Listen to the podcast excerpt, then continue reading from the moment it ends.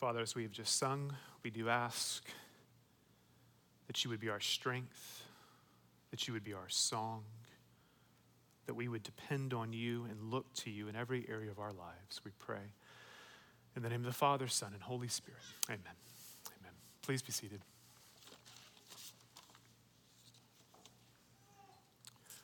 Good morning to you all. It's wonderful to see you. Again, a warm welcome if you are with us online at home.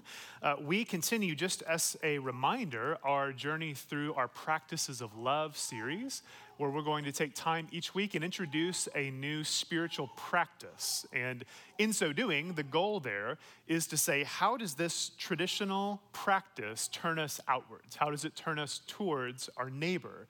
in love for them. And so uh, today we introduce the, the, practice of meditation. And as a way into this, um, let's look again. If you have that white sheet, you can turn here. Let's look at the three verses from Isaiah 28, 29, and, or sorry, uh, 29, 30, and 31.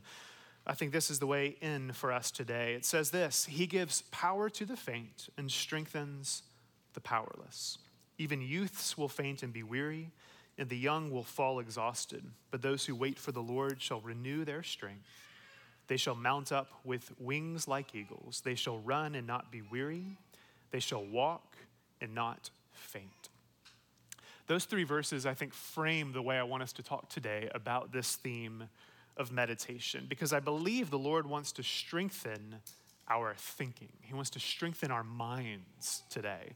And Isaiah gives us these beautiful poetic lines. You've probably heard them many times. If you've been in church, this is uh, maybe, maybe if not top 10, at least a top 25. Like this is a very well known verse. The stuff that um, paintings are made of that you would hang in your home. I mean, this is a beautiful poetic line, and yet rarely, if ever, I think, do we read those lines and apply it to our minds. Uh, when we think of strength and power, we maybe think actual physical strength. Perhaps we think about the strength to overcome something, to overcome adversity or a difficulty in life. And yet, I think I want us to see the way that the Lord wants to strengthen and fortify our minds. That He wants to, in the same way He strengthens our bodies, He strengthens the way in which we think. I think most of us, when we think about thinking, we think of mind care as this kind of purgative reality. It's like we're purging our minds of anything. It's like reaching that pure Zen like state. And the closer we can get to nothingness, the better. There are entire industries that are built up around this that help you find that headspace. I am not quite sure that's what Isaiah has in mind or what our Lord has in mind. Um, he says, those who wait for the Lord shall renew their strength. And yet, waiting for the Lord is meant to be active and intentional. There's a direction to this waiting. And that's part of what I want us to see. The way we renew our minds is active. You choose to take intentional and deliberate steps towards strengthening your thoughts and turning them towards the Lord. And so that's the goal. That's the aim for the next few minutes. Why do we need to have this conversation at all? Why do we need to have our thoughts renewed? I think that's the problem that needs to be addressed. And if you've read ahead a little bit, you'll see this week in chapter three, Bennett in this book, he points out the two major problems with our thinking.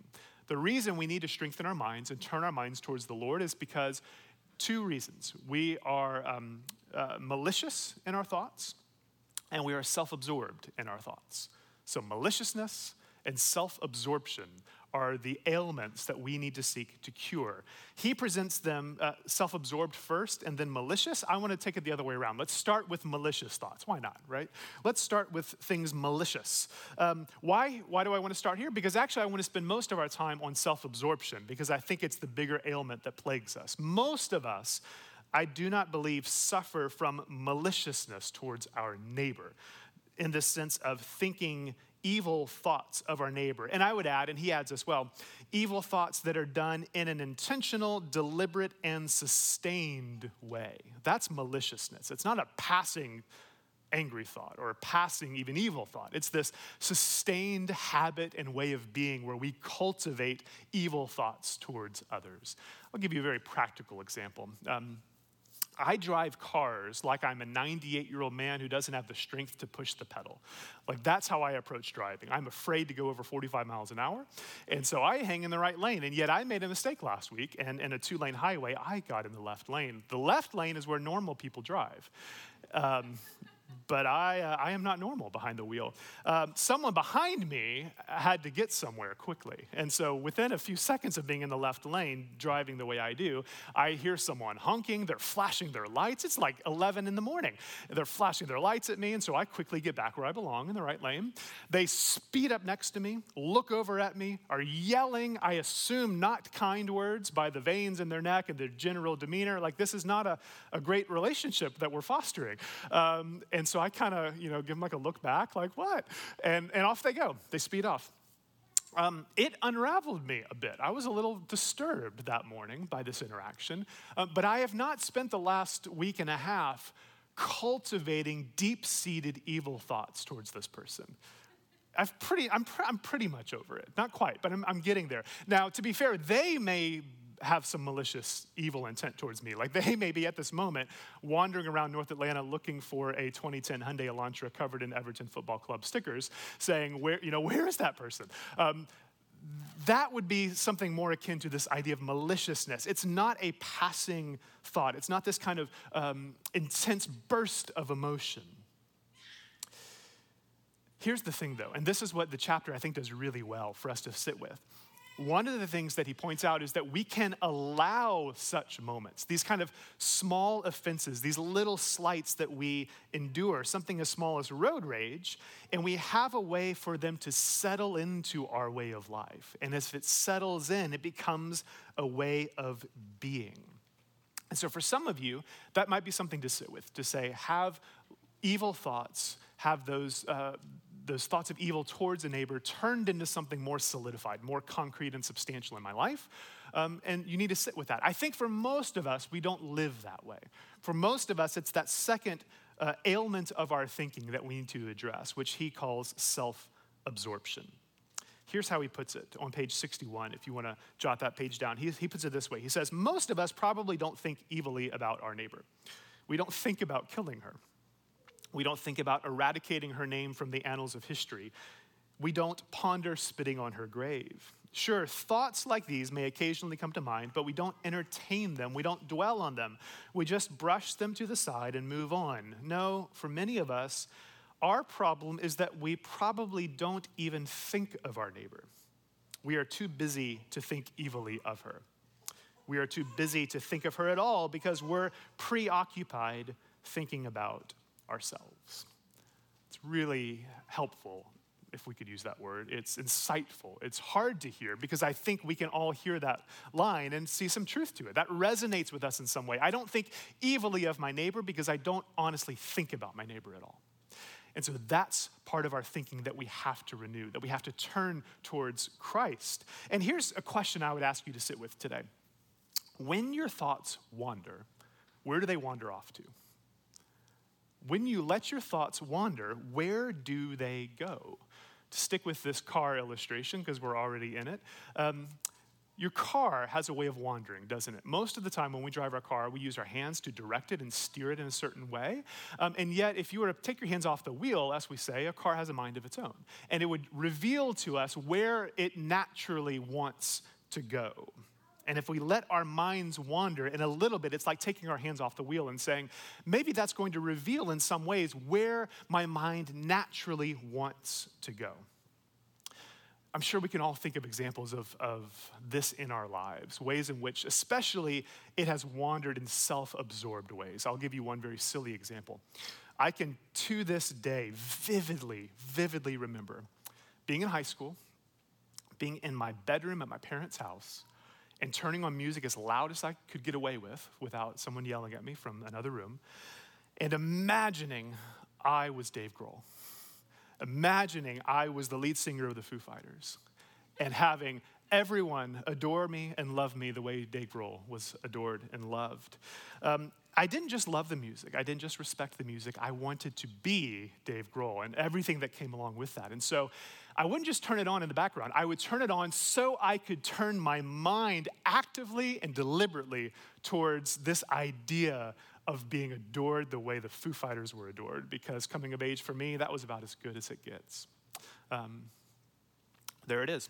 Um, in some ways, that is like a definition of self absorbed thinking. Uh, I will let you know, I don't entertain that fantasy quite as much as I used to. I think 10 plus years of working as an Anglican priest does a, a good job of distancing you from uh, a certain way of life. Uh, and yet, you, can all, you all have your examples. Don't look at me like that. You, you've all dreamt similar dreams. And yet, here's the thing we all mature, we move into different seasons of life. And yet, as a, person, as Chris McDaniel would say, who's in the prime of my decline, um, I, I, love that line from Chris, and, and, it feels more and more true of me. Um, my desires may have changed. The things I dream about may have changed, but this is the key. They may not be any less self absorbed. And that's what we have to wrestle with. That's what we have to contend with because nowadays the questions I ask are Am I making enough money? Do I have enough savings for my kids to go to college? Why are braces so expensive?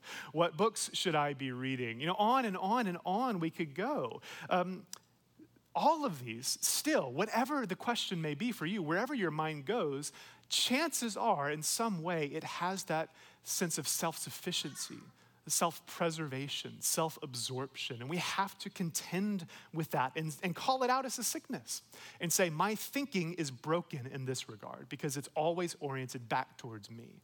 Whether it's paying braces for kids or being in the Foo Fighters, anything in between, it can still be self consumed. It's almost animalistic. It's this like primal impulse towards self preservation. It's like we sometimes are more like our dogs than we are creatures made in the image of God. And some of you like hate me for even saying that because you love your dogs. And um, I love my dog. Um, I have a dog. I grew up watching Homeward Bound. Like, I'm not anti dogs. Um, but here's the thing your dog doesn't love you. You can email me later. But your dog doesn't love you. Your dog has trained you to think that it loves you. Really, your dog wants food. It's all your dog wants. Your dog wants food because it wants to survive. That's all it knows how to do. And it knows if it looks at you in a certain way, you will give it food or affection. But it's still self preservation. It's that primal animal instinct to survive.